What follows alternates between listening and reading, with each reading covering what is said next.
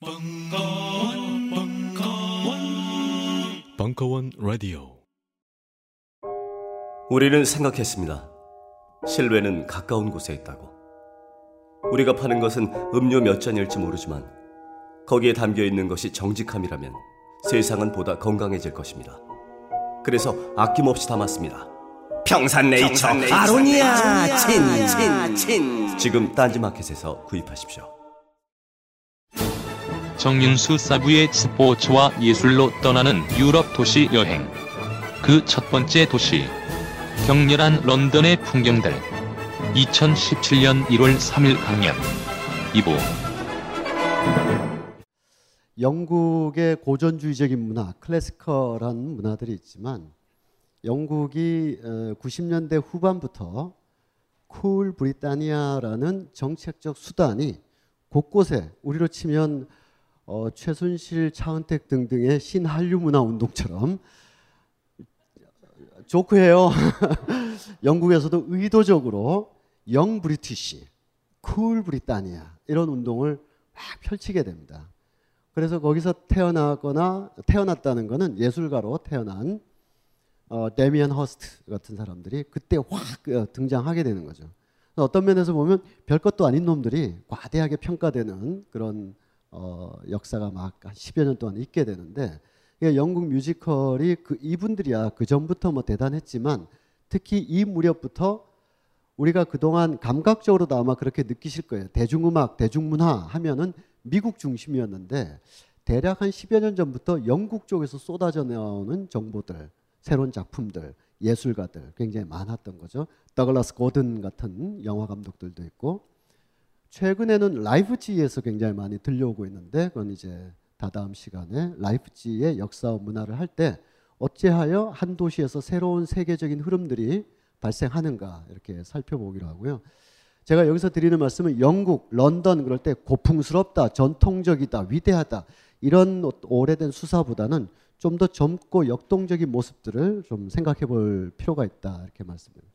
national 아, 대형 박물관 웨스트민스터 사원, 아, 구, 어, 의사당, 노먼 포스터 경의 그 런던 시 청사, 어, 뭐 등등의 지금 역사적인 외관들을 우리가 잠깐 살펴봤습니다.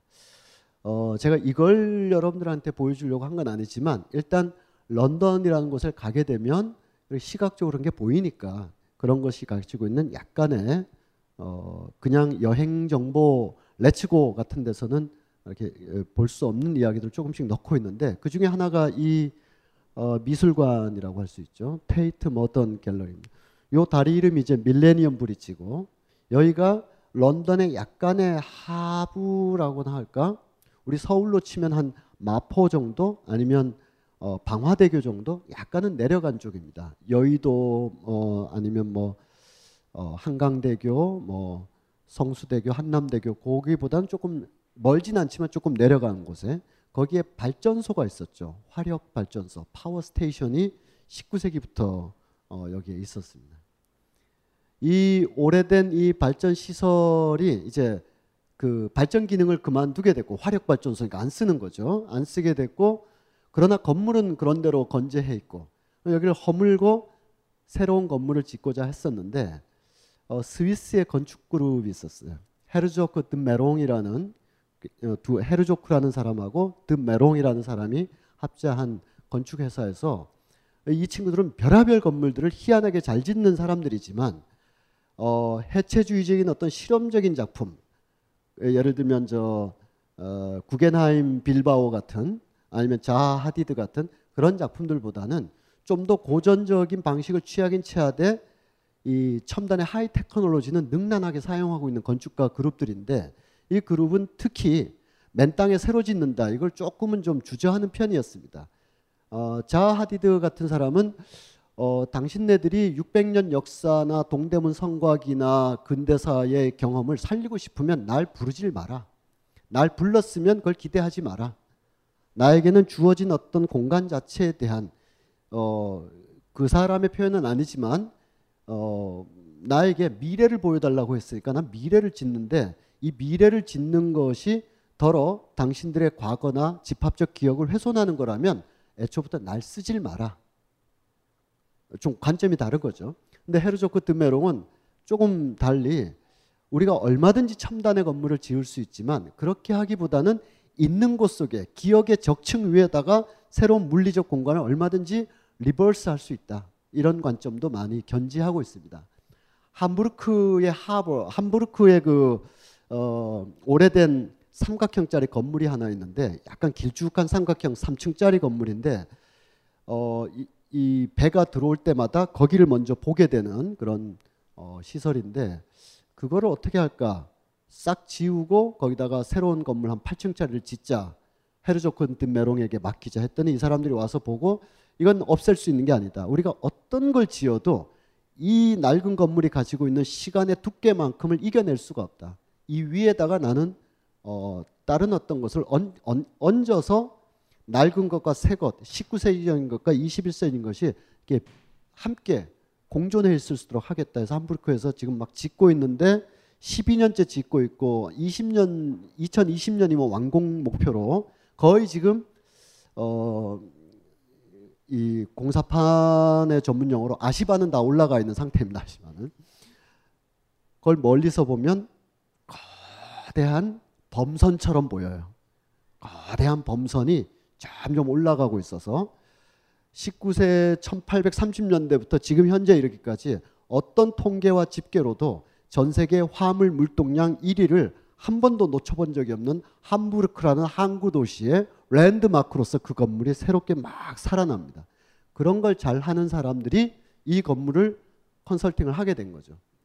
역시 같은 맥락에서 이 화력 발전소의 화력 기능은 없어지지만 건물을 없앨 필요는 없다. 이 건물이 갖고 있는 집합적 기억을 내가 이겨낼 수가 없다. 얼마든지 대단한 걸 만들 수 있지만 그래서 이 사람들은 안전검사하고 내부를 리뉴얼해서 우리가 잘 알다시피 기차역이 미술관으로 변한 오르쉐처럼 여기도 이제 테이트 모던 갤러리라고 바뀌어 있는 거죠. 여기가 바로 테이트 모던 갤러리입니다.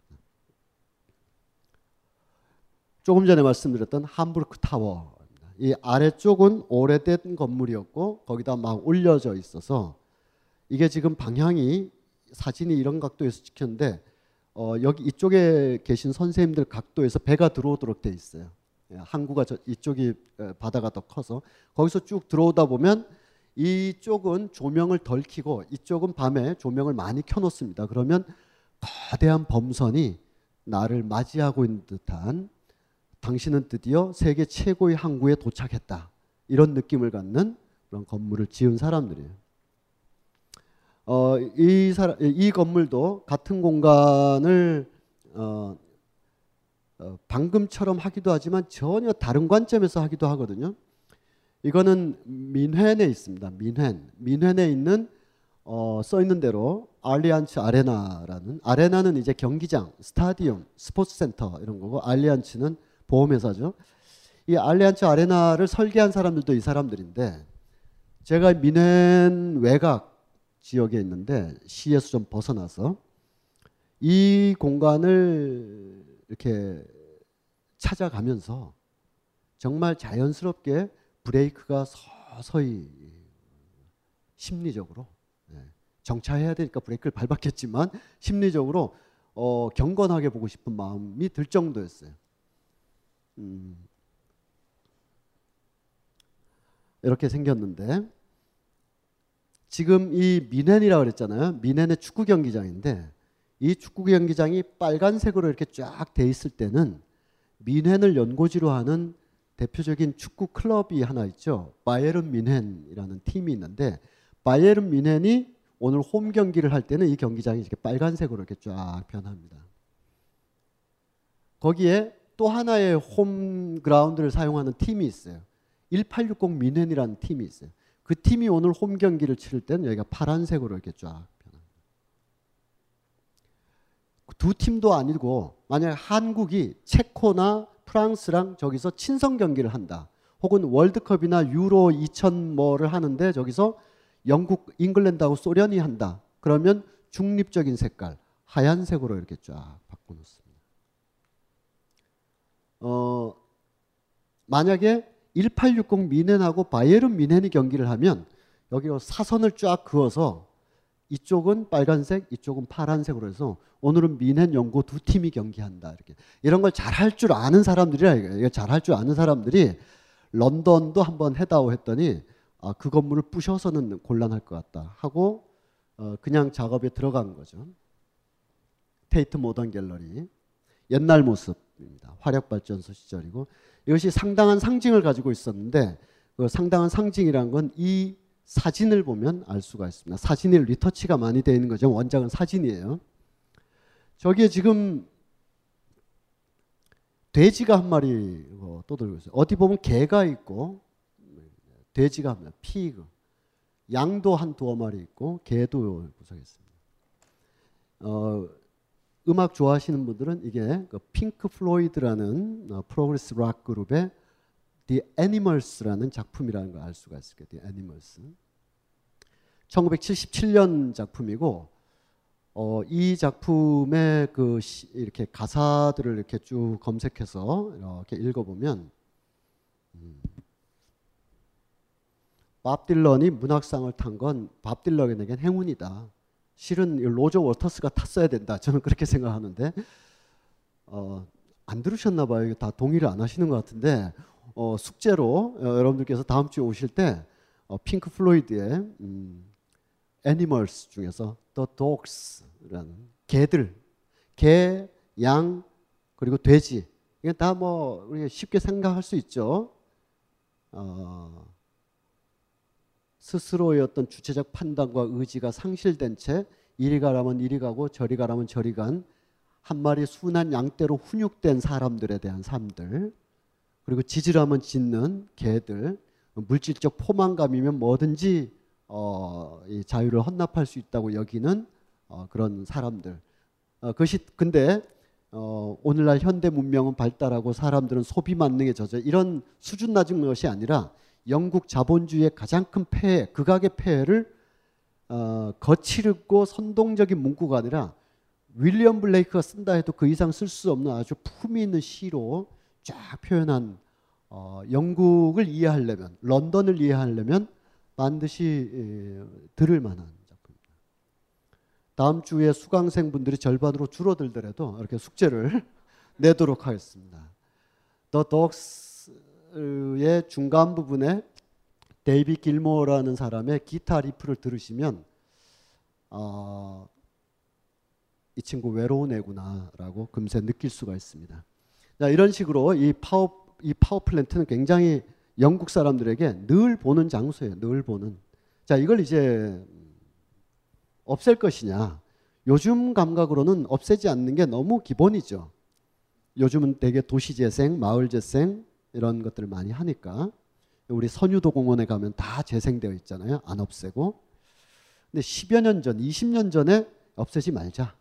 이걸 가지고 뭘 해보자라는 것은 굉장히 선구적이고 또는 다른 나라에 많이 지표가 되는 작업입니다. 그래서 그 안에 들어가면 이렇게 작업들이 되어 있죠. 어, 이런 곳이 우리나라에서는 어디를 찾아볼 수 있냐 하면 이 전라북도에 가면 군산이 있는데 군산에서 이렇게 마주 해망동, 해망동에서 이렇게 건너다 보면 어, 충청남도 장항이라는 곳이 있어요.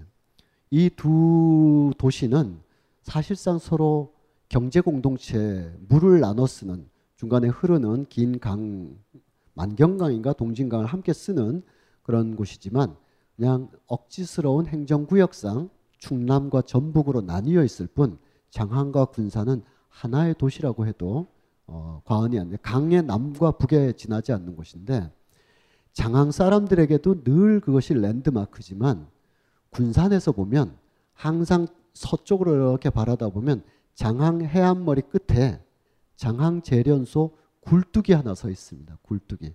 1930년대 중반에 일본이 어, 재련 제철을 서해안 쪽에서 하기 위해서 지어놓은 것들인데 나중에 국가의 소유였다가 70년대인가에 LG로 넘어갔다가 LG가 지금 소유를 하고는 있습니다. 여러분들 LG가 소리 소문 없이 좋은 일 한다 이런 거 인터넷에 많이 보시죠? 어, 제가 하나 더 추가해서 드리면 어, 그것이 전혀 쓸모없는 기능을 하고 있습니다. 아, 쓸모없는 기능? 네.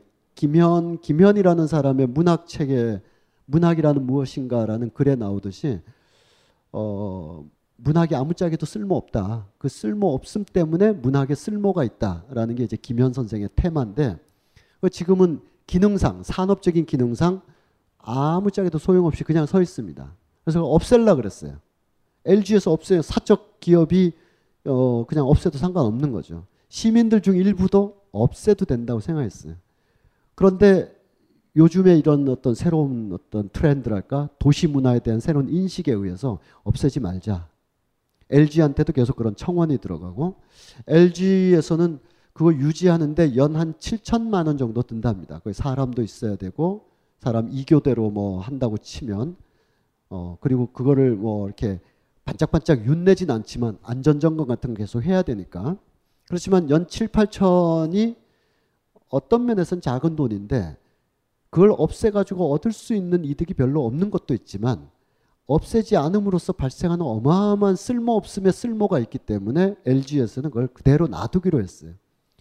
그래서 그 군산 사람들이나 장항 사람들이 굉장히 여기서 고마워하는데 어, 왜 그러냐 하면 유년기에 또는 지금도 거기서 성장하고 있는 사람들의 어떤 심미적인 지리적 원형의 물질이기 때문에 그렇습니다. 물질. 그게 있고 없고가 완전히 그 삶의 터가 사라지고 안 사라지고의 문제이기 때문에 어, 이런 거는 어, 제가 군산 사람들을 다 만나봐서 얘기를 들은 건 아니고요.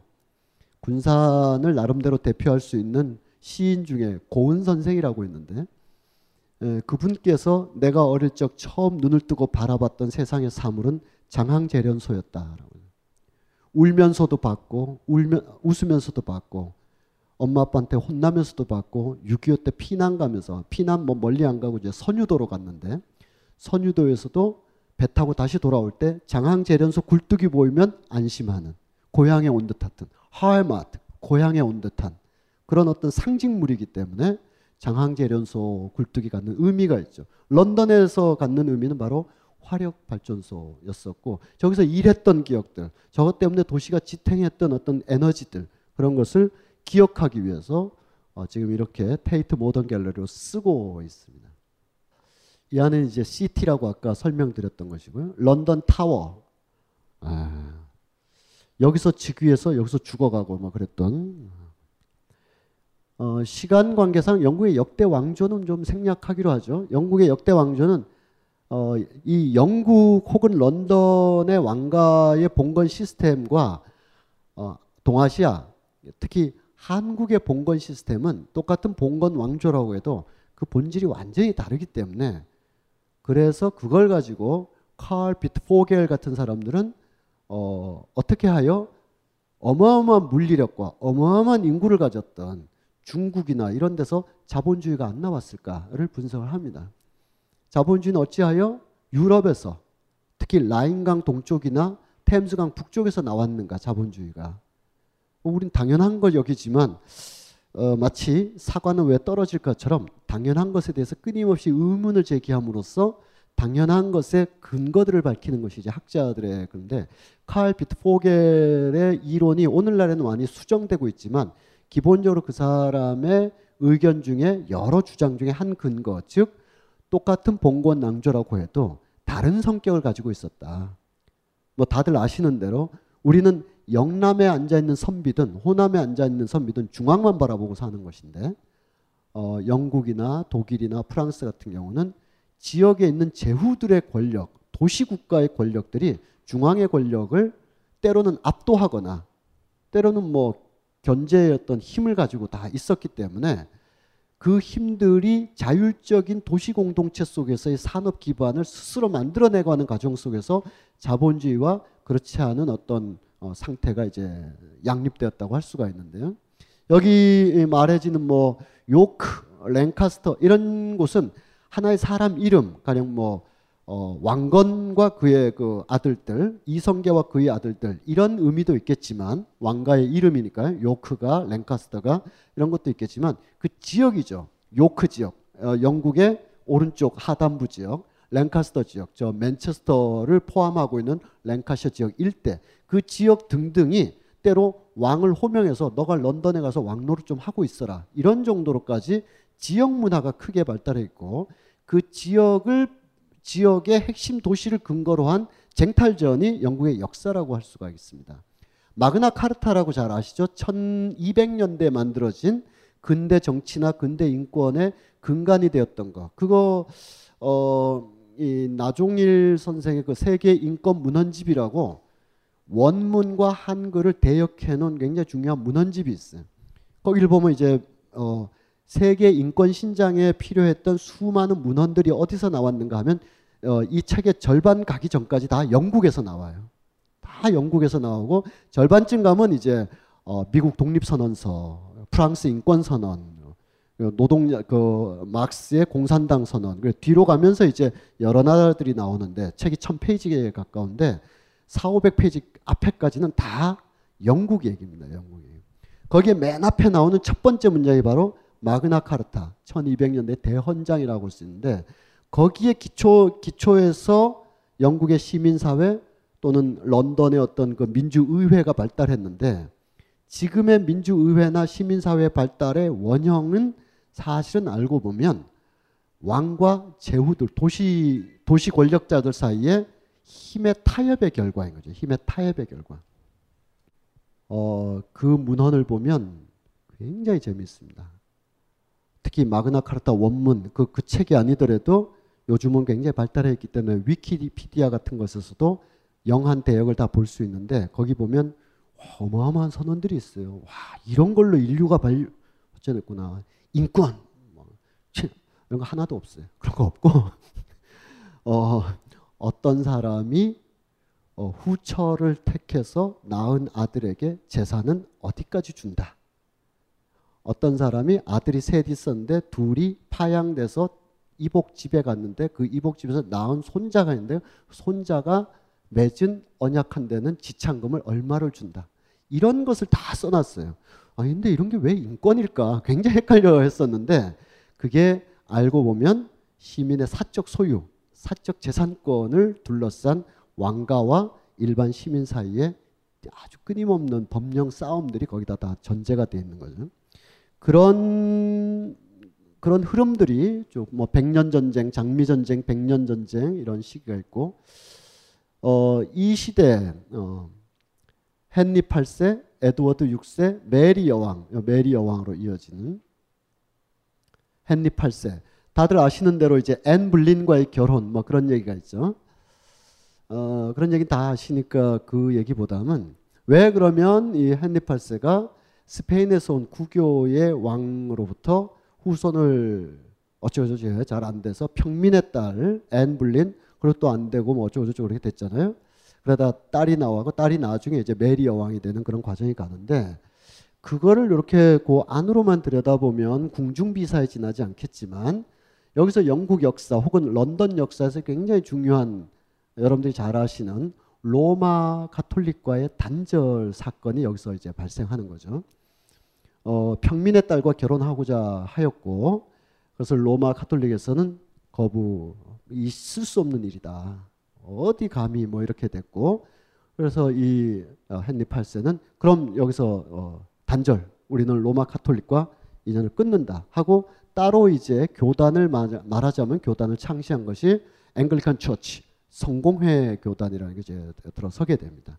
요거만 보면 야 이 사람 참 생긴 것과 달리 지고지순한 사람이구나 이렇게 보이겠지만 전혀 그런 것이 아니고요. 그것이 하나의 사건적인 어떤 그 고리는 될 수 있지만 기본적으로 어 16세기 말 17세기 초에 절대 군주들이 절대 군주 앱셜루트 모나키 절대 군주들이 자신들의 주권을 독립함으로써 왕권을 강화하는 데 있어서 로마 가톨릭과의 관계를 느슨한 연대로 하느냐 절연을 하느냐 하는 여러 관계들 중에 영국 왕은 결혼을 매개로 해서 결혼을 인정하느냐 마느냐는 그걸 매개로 해서 단절을 해 나간 거지 지고지순한 사랑의 대상, 대상은 아니고요.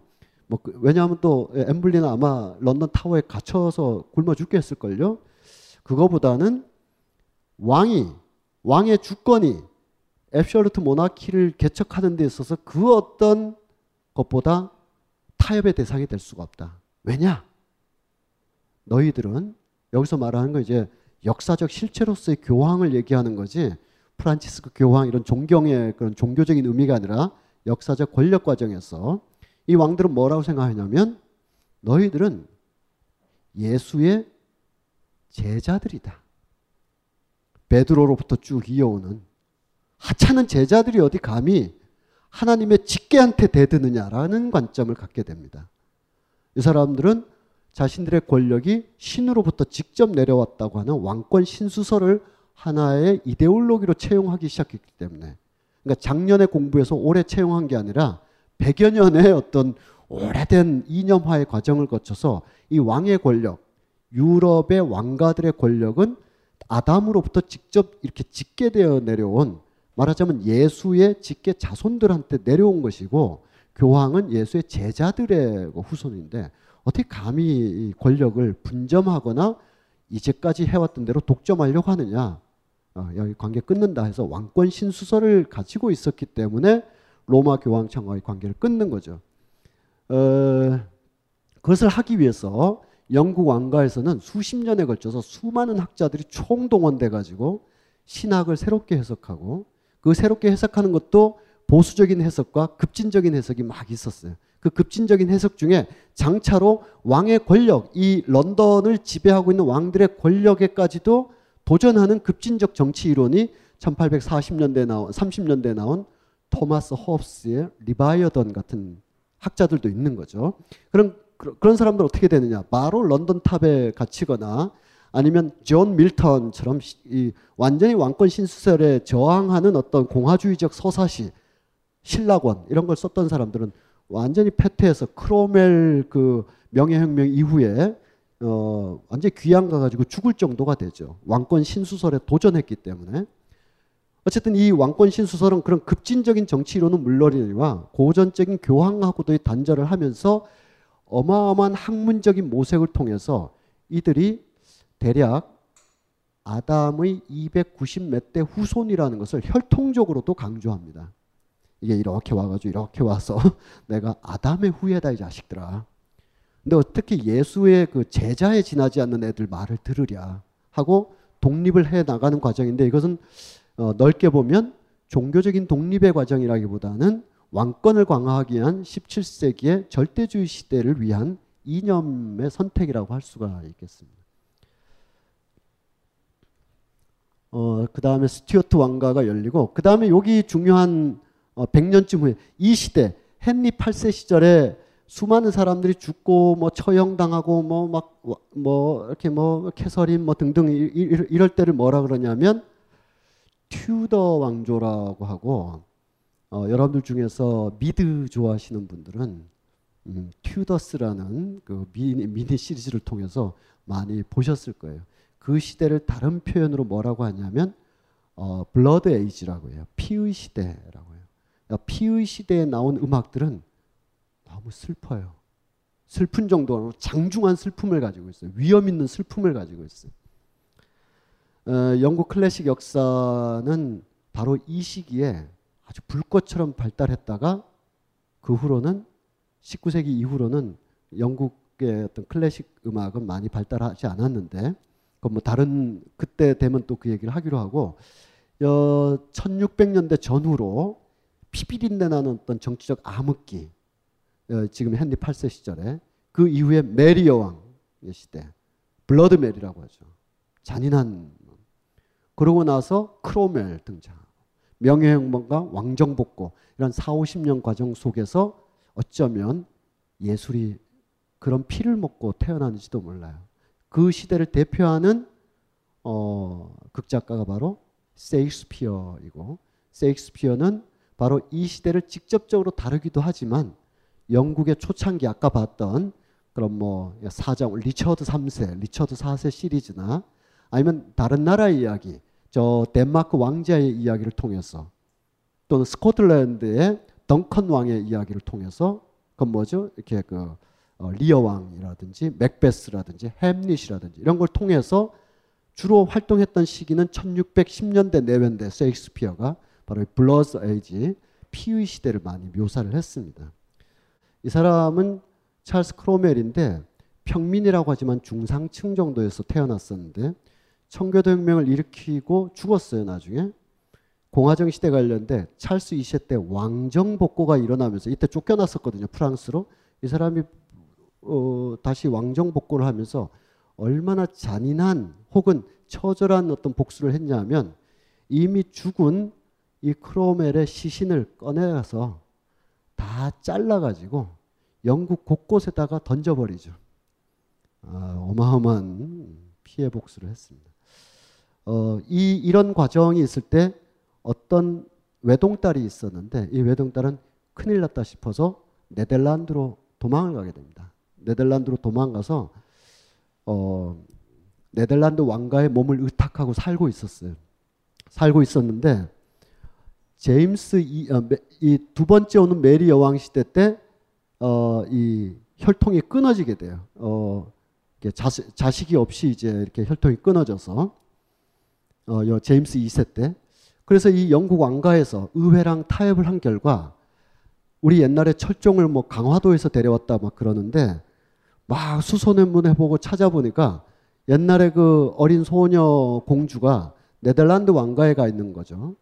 그래서 그 네, 성장했죠. 성장해서 네덜란드 왕가에 가 있던 메리를 불러서 왕의 자리에 앉히려고 합니다. 1688년에 앉히려고 하는데 윌리엄이라는 왕도 1688년에도 등극을 하게 되네요. 왕이 두 명이야. 이런 일이 왜 벌어졌을까? 이 윌리엄은 영어로 윌리엄이라고 하지만 네덜란드 말로 빌럼이라는 사람입니다. 빌럼. 네덜란드로 가서 거기서 네덜란드 왕자와 결혼을 하고 살고 있었죠.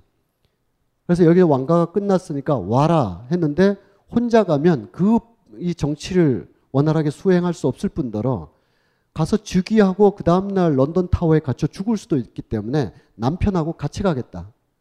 그래서 런던 왕가에서 그 남편의 지위를 뭐로 할 것이냐. 그냥 대공으로 하려고 했을 때 메리라는 분이 어, 공동왕으로 인정해다오. 해서 지금 어, 부인하고 남편이 공동 왕이 돼가지고 동시에 두 명이 왕인 그런 어, 그런 상태에서 이 사람들이 건너오게 됩니다. 네덜란드에서 영국으로 이 얘기를 드린 이유는 그로부터 지금까지 네덜란드 왕가는 영국 왕의 위계 서열을 가지고 있어요. 그래서 영국 왕손이 만약에 완전히 절연된다. 그럴 리 없겠지만 완전히 절연된다 그러면 그 순서가 네덜란드로 넘어가게 되어 있습니다. 네덜란드로 넘어가게 되어 있는데 이걸 거부한 사람이 있어요. 현재 네덜란드 왕인 빌럼 왕이 이걸 거부해 버렸어요. 아, 거부했다기보다는 거부할 수 없는 상황을 어, 겪고 말았어요. 왜냐하면 이 네덜란드 왕인 이 빌럼 왕은 한 10여 년 전에 결혼을 하게 됐는데 아르헨티나의 여인과 결혼을 했는데 그 아르헨티나 여인이 평민가의 여인이었어요. 아르헨티나 뭐 왕가가 없으니까 평민가의 여인하고 결혼을 하려고 하자 네덜란드 의회에서는 그렇게 결혼하면 영국 왕위 서열권을 우리가 갖지 못하게 된다. 결혼을 못하도록 했는데 여러 논쟁 끝에 어, 개인의 사랑을 막을 수 있느냐 이렇게 해서 결혼은 하게 되었습니다. 그렇지만 또 하나 문제가 발생한 것이 네덜란드 의회나 일부 언론에서 제기한 것이 그 평민 여자 어, 막시마 조르게타라는 분인데 이 막시마 조르게타라는 사람의 아버지가 네덜란드의 가장 폭압적인 어, 통치 시기 1970년대 후반에 비엘사 군사 독재 때 농림부 장관을 하던 사람의 딸인 거예요. 그래서 독재 정권에 부역한 자의 딸과 네덜란드의 왕가가 혼약을 할 수는 없다. 그래서 더 본질적으로 거부가 됐어요. 그래서 빌럼 왕은 그때는 어, 황, 황태자였지만 그래도 결혼하겠다. 해서 어, 결혼을 하게 됐는데 그래서 그, 어, 그걸 계기로 해서 네덜란드 왕가가 영국 왕가를 계승하는 것은 끝났어요. 예, 끝났고 결혼은 하게 되는데 네덜란드 의회에서는 한 뭐 구체적이진 않지만 지금 나오는 어, 그, 당, 그 당시 나왔던 외신으로는 보면 어, 막시마 조르게타와 네덜란, 어, 네덜란드 빌런 왕은 독재자에 부역했던 사람의 혈통을 가지고 있기 때문에 이 신성한 네덜란드의 의회에는 들어올 수 없다. 이런 것이 있어요. 그리고 왕실 행사를 통해서 국민들을 만날 수는 있지만 다른 국가적 행사에 나타날 수는 없다. 등등을 법원의 결정으로 해서 결혼이 승낙된 그런 어 그래서 그 결혼식을 할때어두 사람이 앉아 있고 아 결혼식을 할 때 아르헨티나에서 장인 장모는 올 수 없다. 네덜란드로 못 온다. 그래서 못 왔어요. 그래서 아마 여러분들 혹시 옛날 그런 어 외신 보면 둘이서 결혼식을 앉아서 앉아 있는데 신부는 계속 울고 있고 빌럼 왕이 그때 황태자였는데 신부 손을 잡아주면서 그러길래 왜 독재에 부역했어 뭐 이런 어, 장면이 있어요. 그때 이제 어, 이 황태자가 자기 부인을 위해서 그 삐아졸라의 음악 아디다 아디도스 Adiós No, Nonino 뭐 하여튼 김연아가 자주 쳤던 어, 그 아르헨티나 탱고 음악 있잖아요. 느린 거. 그걸 그 순간에 틀어준 게 하나. 이런 얘기만 해도 시간을 효율적으로 쓸 수가 있었을 텐데. 런던 화재 어, 1680년대 내외에 벌어진 일입니다. 런던 화재 때 이 굉장히 중요한 어, 이 성당 런던에 가면 가장 한복판에 있는 이 성당이 완전히 전소됐었어요. 음. 이그 폴이라고 하는데 폴은 바울이죠. 바오로 예, 굉장히 중요한 성당인데 세인트 폴 성당을 누가 재건했냐면 크리스토퍼 렌이라는 사람이 재건하게 되는데 이 재건의 역사 또한 여러 시대의 양식이 크리스토퍼 렌은 전문적인 건축가는 아니었는데 이 업무를 맡게 돼서 평생을 어, 세인트 폴 성당을 축조하는 데에다 바쳤고 나중에 늙어서 막 요즘으로 치면 휠체어나 병상에 누워서 지시를 하고 했는데 마지막에 종루를 달 때는 이 크리스토퍼 렌의 아들이 올라가서 이제 아들이 뭐 장성한 건축가가 돼가지고 마무리를 했다라는 이야기가 있는데 그런 behind story보다 더 중요한 건 이 세인트 폴 성당의 하단부, 중단부 그리고 중앙에 이렇게 돔이 올라가는 이 모든 형태는 우리가 3, 400년이 지난 지금에 있어서는 굉장히 고전적이다 이렇게 보이는 거지만 당시로서는 그 당시에 유럽에 존재하던 모든 건축 양식을 절충적으로 여기선 이걸 집어넣고 저기선 저걸 집어넣고 그리고 런던에는 당시에 시도되지 않았던 도움을 올리기도 하고 밀라노까지 가서 밀라노의 도움을 보고 와서 올리고 막 하는 과정들이 건축가로서 굉장히 힘겨운 과정이었지만 더 중요한 거는 이렇게 3, 40년 동안 공사를 계속 런던 한복판에다 하는 동안 왕권이 끊임없이 바뀌게 됩니다. 왕정이었다가 공화정이었다가 국교였다가 신교였다가 바뀌면서 권력이 항상 새로운 어떤 아이콘이나 컨셉을 이 건물에다가 요구를 합니다.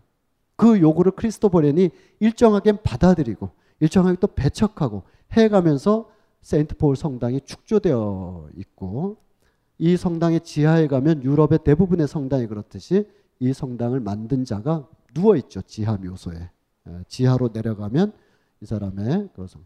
거기는 뭐 어, 영국의 다른 더 유명한 사람들도 다 누워 있지만 크리스토퍼 렌의 묘지도 그 밑에 누워 있습니다. 영국 산업이 크게 발달하던 무렵의 템스강의 모습이고 여기 빨간색 한 건 여기 왕이 있다라는 표시인데 요게 지금 저 왕 어, 어, 수상 어, 수상 음악 뱃노래 뱃놀이를 하는 거예요. 왕이 나와서 왕이 뭐 야 여행이 나가자 이게 아니고 국가에 중요한 일이 있을 때 일부러 왕이 나와서 템스강을 쫙 한 바퀴 도는 게 국가의 의전이고 행사였습니다. 우리의 오래된 사극적 이미지로 보면 백성은 도탄에 빠졌는데 왕은 뱃놀이나 하고 이렇게 볼 수가 있지만 그런 의전을 어떤 방식으로 어떤 절차에서 하느냐가 통치 행위고 거기서 왕권의 위험을 보여주는 것이었기 때문에 굉장히 꼼꼼하고 의전적으로 치러냈었어요.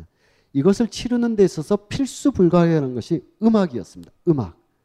음악 없이는 온갖 야외의 소음이라든지 뭐 노젓는 소리라든지 이런 것 때문에 어수선하기 때문에 반드시 악대가 뒤에서 따라가면서 뭐 이것일지 저것일지 몰라도 악대가 따라가면서 왕의 위엄을 드높이는 음악을 쫙 펼치게 되는데 그것을 가장 잘한 사람이 바로 이 조지 1세, 2세 시절에 어, 독일 하알레에서 이탈리아를 거쳐 프랑스를 거쳐서 런던에 도착한 그래서 독일의 건반 음악 이탈리아의 선율, 화려한 어떤 그 기악 음악, 프랑스의 루이 15세 시절에 궁중 음악을 다 섭렵하고 들어오게 되는 프리드리히 헨델. 헨델이 바로 어, 수상 음악이라고 하는 왕궁의 불꽃놀이 수상 음악 이런 작품을 바로 이 장소에서 펼치게 되는 거죠. 어, 게오르크 프리드리히 헨델의 Wasser Musik, Water Music, 또 왕궁의 불꽃놀이 이런 게 어, 클래식 초심자들이 늘 처음으로 이렇게 소개받게 되는 그래서 이런 궁중 음악을 내가 왜 들어야 되지 하고 좀 의아스러운 그리고 1850년대 산업혁명기를 잘 보여주는 수정공 크리스탈 팰리스를 봤고요. 자 오늘날의 이렇게 모습. 이게 템스강이 이렇게 쭉 흐르고 있지만 이게 지금이야 이렇게 뭐 장엄하고 멋있고 그런데 19세기에도 이렇게 멋있던 건 아닌 것 같아요. 우리가 지금 보기에는 아마 19세기 사람들은 영, 세계의 관문이다라고 여겼겠지만 그 후로 어마어마한 물리적 변화가 있었기 때문에 옛날 모습을 보면 꼭 그런 것만은 아니었을 것 같습니다. 어린이 노동, 참혹한 어린이 노동의 기억들. 어, 런던 하면은 가장 유명한 시로 윌리엄 블레이크의 런던이라는 시를 많이 꼽고 있습니다. 어, 윌리엄 블레이크는 음, 영국에서 약간 북쪽으로 런던에서 좀 북쪽으로 올라가서 스코틀랜드까지는 안 가고 그 어, 중간 지역의 어느 작은 소읍에서 태어났는데 열 몇 살쯤에 역사적인 계기와 자기 집안하고 만나게 됩니다. 그 마을 일대는 다 어, 오래된 간의 수공업 재분업을 하고 있었어요. 재분업. 밀가루를 빻아가지고 아 밀을 빻아서 밀가루를 만들고 그래서 빵 뭐 여러 가지 이렇게 그걸 뭐 여러 가지 하겠죠. 그런 거를 이 집 저 집 저 집도 하고 있었는데 그, 그 집안 어, 자기 그 윌리엄 블레이크의 집안도 그런 일을 하고 있었는데 그 근처에서 한몇 킬로 떨어져 있는 곳에서 어, 어떤 사람이 역사를 뒤바꾸는 뭘 만들게 돼요. 증기기관이라는 걸 만들게 돼요. 이 증기기관이라는 걸 만들어서 제가 어렸을 때 읽었던 위인전에 보면 그 증기기관을 그 소년이 에, 물 끓는 그 주전자의 뚜껑이 열리고 닫히고 하는 걸 보면서 아 유레카 했다라는 그런 믿지 못할 전설을 제가 어렸을 때 계몽사 딱따구리 북스에서 읽은 적이 있는데 그 소년이 있었죠. 그게 누구죠? 조지 스티븐슨인가요? 하여튼 그런 전기 기관을 만든 그냥 난로가에 앉아서 이렇게 보고 있는데 물이 끓으니까 어, 주전자가 칙칙하면서 오르니까 저걸 막고 있으면 저 속에서 어떤 압력이 발생해서 압력이 터져 나오겠지. 저 힘을 이렇게 이용하면 따르게도 또는 바퀴에다 달면 바퀴가 움직일 수도 있지 않을까. 이따위 생각을 소년 때 했다고 하는데 예, 나중에는 어, 어, 어, 나중도 아니에요. 한 10여 년 후에 진짜 그거를 현실화해서 제분기를 다 발로 페달을 밟아가지고 이렇게 하는데 제분 공장을 세워버린 거예요. 윌리엄 블레이크의 마을에다가 제분 공장이 빙글빙글 돌기 시작하니까 산업혁명이 그 말하자면 굳이 문학적으로 얘기한다면 바로 산업혁명은 윌리엄 블레이크의 마을에서 시작했다고 할 수 있을 수가 있어요. 물리적인 의미의 산업혁명은 사회적인 의미의 산업혁명은 농촌 농민들의 도시 거주 이동 막 이런 것을 다 얘기해야 되겠지만 기계로서는 바로 이 사람 마을에서 어, 수많은 간의 수공업에 페달 밟아가지고 균질하지도 않게 힘들게 효율도 낮게 밀가루를 빻던 그 마을에 증기기관 제분 공장이 들어서서 한 번에 빙글빙글 돌기 시작한 미일이 막 도는 거예요. 그래서 이 집들이 다 파산해요. 파산해서 어린 소년 윌리엄 블레이크도 다 뿔뿔이 흩어지거나 그 공장의 노동자로 취업을 다 하죠. 그래서 나름대로 효율성도 낮고 나름대로 자기 나름대로 뭐 이렇게 어렵게도 살곤 했지만 그래도 자기 정체성을 갖고 이렇게 작은 집들을 가지고 있던 사람들이 저임금의 노동자로 공장에다 재편되면서부터 공동체가 파괴되는 걸 보게 되는 거예요. 어, 그걸 보고 블레이크는 또 그것만으로 해서는 안 되겠죠. 사람의 감각적이나 기억의 경험으로 인생을 살 수는 없잖아요. 나중에 학업도 하고 많은 공부도 하고 그것과 그것이 결합되면서 어, 신학 이론과 시, 그림 등을 많이 남겼습니다. 이 사람이 남긴 어, 작품 중에 자기 마을에서 빙글빙글 돌던 그 제분 공장 기계 밀 그거를 뭐라고 표현했냐면 사탄스 밀이라고 그랬었어요. 악마의 맷돌이라고 불렀죠. 악마의 맷돌. 악마의 맷돌이 돌자 주변의 모든 인간관계와 공기와 모든 재료들이 그 안으로 밀려 들어가서 임노동의 잔인한 요소들만 뚜룩 떨어진다라고 이렇게 생각을 했습니다. 그것은 한 50년쯤 지나면 칼 막스가 공산당 선언에서 표현한 문장과 거의 같죠. 기존의 산업노동과 자본이 형성되면서 오랫동안 내려왔던 신분적 질서, 종교적 관습, 마을 공동체, 오래된 규약들 이런 모든 것들, 이런 모든 견고한 것들은 허공 속에서 사라지고 유명한 문장이잖아요. 그죠? 견고한 모든 것은 대기 속으로 녹아서 사라진다.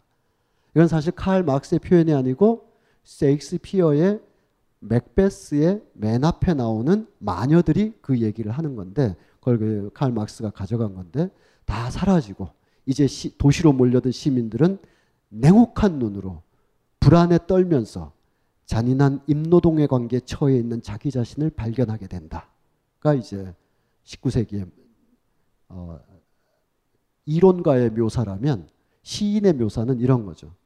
바로 그 악마의 맷돌이 돈 곳을 떠나서 도시를 전전하고 특히 런던의 어떤 잔인한 모습을 다 목도한 사람으로서는 이 템스 강의 거리에 눈물들을 보게 되고 슬픔의 자국을 보게 되고 아이들의 울음소리를 보게 되고 굴뚝 청소하는 아이의 울음소리들 이 울음소리가 벼려지고 다듬어지고 힘이 모아져서 나중에 그것을 뒤집어 엎게 되는 권력자들 음험한 교회 타락한 교회를 간담을 서늘하게 하고 궁궐 밖으로 흐르는 어떤 병사의 한숨들이 새로운 시대의 힘이 되고 하는 묘사들을 이렇게 하게 되는데 우리 치면 지극히 좌빨스러운 시지만 영국에서는 어, 그런 시험이나 숙제를 하는지 몰라도 어, 국어 시간에 항상 있, 는 최고의 시로 평가받습니다. 윌리엄 블랙의 런던이라는 어, 조금 다른 묘사로 쓰는 조셉 컨네드라는 사람의 이 사람은 동부 유럽 출신인데 어, 선원 생활을 하면서 아프리카 일대를 쭉 돌다가 나중에 어, 이 경험과 또 선원 생활에 대한 미련, 미련을 다 끊고 소설을 써야 되겠다 해서 동부 유럽 사람인데 갑자기 영어를 열심히 해가지고 영어 소설을 막 쓰게 됐는데 그 기존의 영문학의 흐름과 틀에서 벗어나 있는 소설을 막 썼기 때문에 오히려 더 극찬을 받게 되는 조셉 콘레드. 자, 여러분들이 보셨던 소설로는 어둠의 핵심이라는 소설이죠. 암흑의 핵심이라고도 번역되는 그 사람의 그 책의 맨 앞을 펴면 템스강에 대한 묘사가 쫙 나옵니다. 그래서 나중에 우리가 저 런던에 갔을 때 그 이 조셉 콘레드가 템스강을 어떻게 묘사했는지를 저 밀레니엄 브릿지를 보면서 한번 어, 목액이 전혀 안 되는 그런 분인데 Heart of Darkness 음, 이건 물론 이 소설은 음, 템스강에 대한 문학적 묘사 이런 것보다 훨씬 더 중요한 것이 있죠. 어둠의 핵심, 공포의 핵심, 불안의 핵심이 어디에 있느냐? 우리 내부에 있다. 아, 우리의 제국, 근대성, 모더니티가 안으로 파열되고 있다. 그래서 이 소설의 주인공이었던 커츠, 커츠라는 이 불가사의하고 비밀스러운 사람들은 죽어갈 때, 사람은 죽어갈 때 나는 공포를 보았다고. 진짜 무섭다고. 진짜 떨리다고 하면서 막 죽어가죠. 아프리카의 그 콩고강 내륙에서. 그가 본 공포는 아프리카인들의 어떤 강인함, 아프리카인들의 이상하고 기괴한 주술, 이런 게 공포스러운 것이 아니라 이들을 비문명으로 보고 파괴와 약탈로 봤던 우리 내부의 괴물. 나는 그 공포를 보았다라는 거죠. 이렇게 하니까 어떤 분들은 아, 저거 영화에서 이렇게 본 것 같은데 라고 이제 떠오르시죠. 그죠? 영화에서. 지옥의 묵시록이라는 영화에 보면 어, 커츠라는 말론 브란도가 주연했죠. 그 사람이 죽어갈 때 허라, 허라 그러면서 죽어가죠. 그이 소설을 베트남전에다가 투영한 작품이기 때문입니다. 그게 더 의미가 있는 거지만 제국의 내부를 들여다봤다는 것이 더 의미가 있지만 우린 지금 런던 얘기를 하니까 이 소설의 앞부분을 보면 런던에 대한 그렇게 장엄한 묘사가 이 소설만큼 있을 수가 없어요. 그리고 어, 신분 상승과 주류 계급 사이의 끔찍한 모순들을 다루고 있는 D.H. 로렌스의 작품도 우리가 생각할 수가 있고요. 영국의 오래된 이런 전통 문화 있잖아요.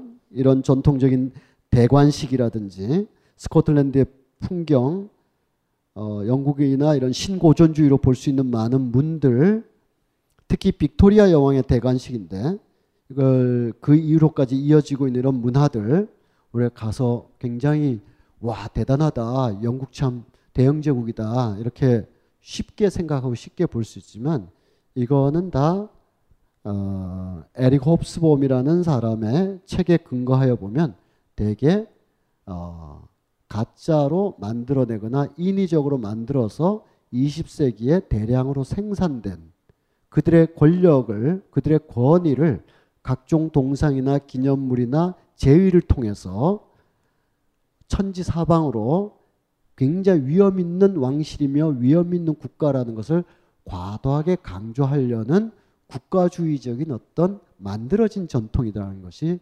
분명한데 시간상 뭐 그런 어, 디테일들은 또 시간이 되면 더 말씀드리도록 하겠습니다.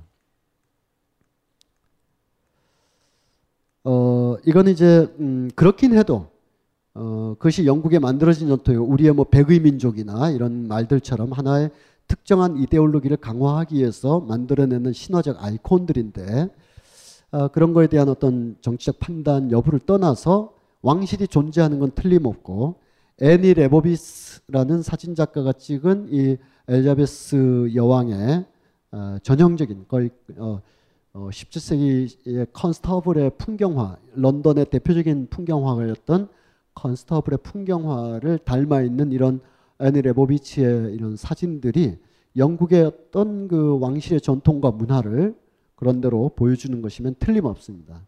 그렇지만 제 생각에는 이런 전통 숭상의 영국, 왕실 중심의 런던 이런 걸로는 런던이 다 보이지 않는다. 다른 런던을 봐야 되고 다른 문화들을 더 어, 봐야 되는데 에, 이런 문화와 대별되는 다른 문화들의 어, 흐름을 에, 비비안 웨스트우드라는 그 저 디자이너가 이렇게 있습니다. 어, 영국의 주류 질서나 왕실 문화를 대변하는 여왕이 존재한다면 하위 문화, 펑크 문화, 언더그라운드 문화를 대표하는 여왕이 존재한다면 비비안 웨스트우드라고 할 수가 있겠습니다. 최근에 작년인가요? 재작년에는 어, 탱크를 이렇게 뒤에 비비안 웨스트우드 와 함께 행동을 하는 액션 그룹들인데 탱크를 몰고 이제 그 총리 관저로 지금 밀고 들어가고 있는 어, 여러 의미로서 그것을 해서는 안 된 공장 설립과 관련돼 가지고 지금 밀고 들어가고 있는 운동을 어, 보여주고 있는데 작년에는 도널드 트럼프가 왜 돼선 안 되는가에 대한 CNN 인터뷰로도 굉장히 유명했던 분이죠. 이분을 중심으로 해서 말해질 수 있는 8, 90년대 영국의 하위 문화의 전통, 알렉산더 맥킨 패션이 가지고 있는 야수성, 원시성, 그로테스크함, 그리고 데니 보일 감독을 중심으로 해서 어, 보여지는 이 70년대의 청년기를 보낸 달리 말하면 마가렛 대처 시대를 20, 30대에 보낸 그래서 대처 시대를 완전히 그 모멸감과 잔인한 어떤 그 파탄 속에서 7, 80년을 보내면서 거기서 간신히 살아남은 그런 예술가들이 나중에 런던을 이를테면 그 올림픽 개막식의 연출자가 바로 데니 보일 감독이었거든요. 이 데니 보일 감독이 런던을 재해석하는 방식 그리고 펑크 문화들 핑크 플로이드 등등이 60년대 이후로부터 지속적으로 보여줬던 현대 문명에 대한 비판적인 요소 켄 로치라는 감독이 영국의 대표적인 문화라고 한다면 풋볼이 되겠는데 축구. 어, 이 축구가 가지고 있는 영국 문화의 하위성, 어, 영화 Kes라는 영화라든지 어, 에릭을 찾아서라는 영화라든지 이런 영화에서 어, 영국 혹은 런던 사람들의 진짜 실제 생활이 가지고 있는 하위 문화의 건강함이나 연대 의식. 최근에는 영화가 그 나 다니엘 블레이크 저는 아직 못 봤는데요. 아마 제가 그동안 봐왔던 켄 로치 감독의 영화의 근거에서 보면 어 보다가 잘 못 보지 않을까 어, 이런 생각이 드는데 이런 등등의 살아있는 런던 문화, 살아있는 현대 문화에 대해서는 다음 시간에 하도록 하겠습니다. 제가 왜냐하면 어, 이, 이, 이 짧게 할 수가 없는 데다가 사실 이걸 하려고 오늘 모였는데 앞에 뭐 다 죽어간 왕실 얘기를 너무 오랫동안 하는 바람에 런던의 실소까지 다 못 들어가 봤고 런던의 각 지역까지도 다 못 들어가서 다음 시간에 이렇게 하게 할 수밖에 없고 이것만 해도 지금 두어 시간짜리인데 좀 아쉽게 끝났네요. 제가 약간 조절을 잘 못한 셈이 있는데 다음 주에는 그래도 어, 안 나오지 마시고 숙제 내드렸다고 해서 싫어하지 마시고 그 제가 내드린 숙제 보고 듣거나 하셔서 다음 시간에 다음 주 화요일 날 7시에 다시 뵙도록 하겠습니다. 네. 고맙습니다. 빅그린 two three 샴푸 이걸 쓰면 머리카락에 힘이 생깁니다 말도 안 되는 제가 지난 시간에 머리카락이 힘이 생긴다고 그래가지고 말도 안 되는 소리라고 그래서 광고 떨어질 줄 알았거든요 근데 진짜로 힘이 생긴다는 걸 증명하기 위해서 광고를 연장하였다 좋아! 그럼에도 많은 분들이 구매해 주셨습니다. 그리고 구매 후기를 통해 인정해 주셨습니다. 딴지마켓 재구매율 53%에 빛나는 빅그린 투쓰리 샴푸 23일 후 변화가 없으면 100% 환불해드리겠습니다. 지금 바로 딴지마켓에서 확인하세요.